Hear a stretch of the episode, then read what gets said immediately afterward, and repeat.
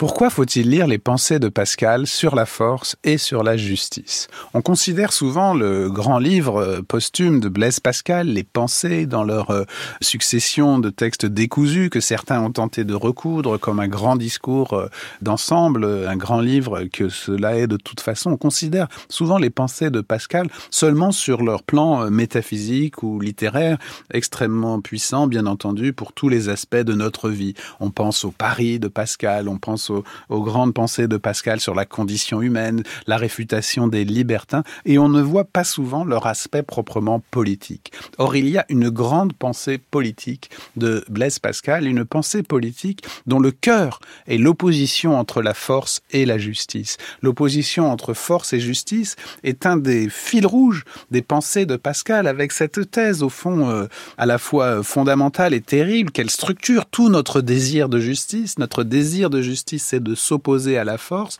mais que pour des raisons qui, en effet, chez Blaise Pascal sont aussi théologiques, à savoir le péché originel, la façon dont les humains ont transgressé eux-mêmes la justice divine, eh bien, cette, ce désir de justice ne peut jamais s'incarner complètement, et la force règne là où la justice devrait régner, un peu comme nous sommes aussi privés de la vérité éternelle à laquelle nous aspirons, et livrés au doute qui est notre condition. Il n'y a en nous, dit-il, un désir de de vérité, invincible à tout le pyrrhonisme, à tout le scepticisme, mais il y a aussi évidemment un doute qu'aucun dogmatisme ne peut réfuter. Et donc il y a ce balancement chez Pascal qui tient à la condition humaine, grandeur et misère de la condition humaine, la grandeur dont le signe est notre désir de vérité et de justice, un peu comme chez Emmanuel Kant plus tard, l'aspiration à la justice est en soi un signe de notre destination morale, mais cette destination morale de l'humanité, ce désir de justice est contredit par la réalité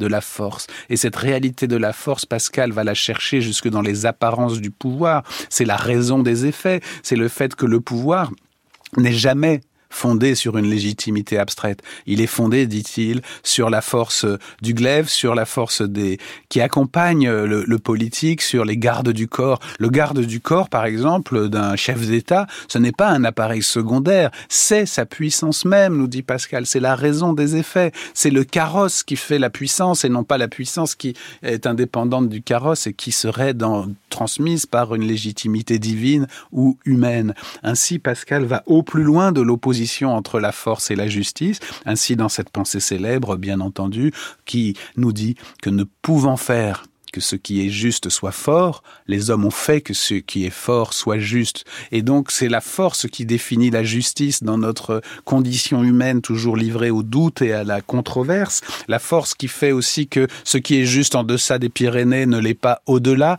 La force qui fait, qui introduit sa relativité, son arbitraire, l'arbitraire des rapports de force, partout où nous attendions l'absolu d'un principe de justice. Mais en faisant de cette réalité de la force notre condition, Pascal ne nous livre pas simplement au désespoir. Il nous donne une boussole, car la boussole, c'est l'opposition de la force et de la justice. Ne vous laissez pas prendre au prestige de la force. N'hésitez pas à voir avec l'œil critique du vrai sage qui va derrière la raison des effets. N'hésitez pas à voir derrière la prétention à la justice la réalité de la force et du glaive. Maintenons l'exigence de la justice contre les illusions de la force. C'est fondamental, au moins pour ne pas céder au désespoir et garder un principe dans le brouillard de la guerre.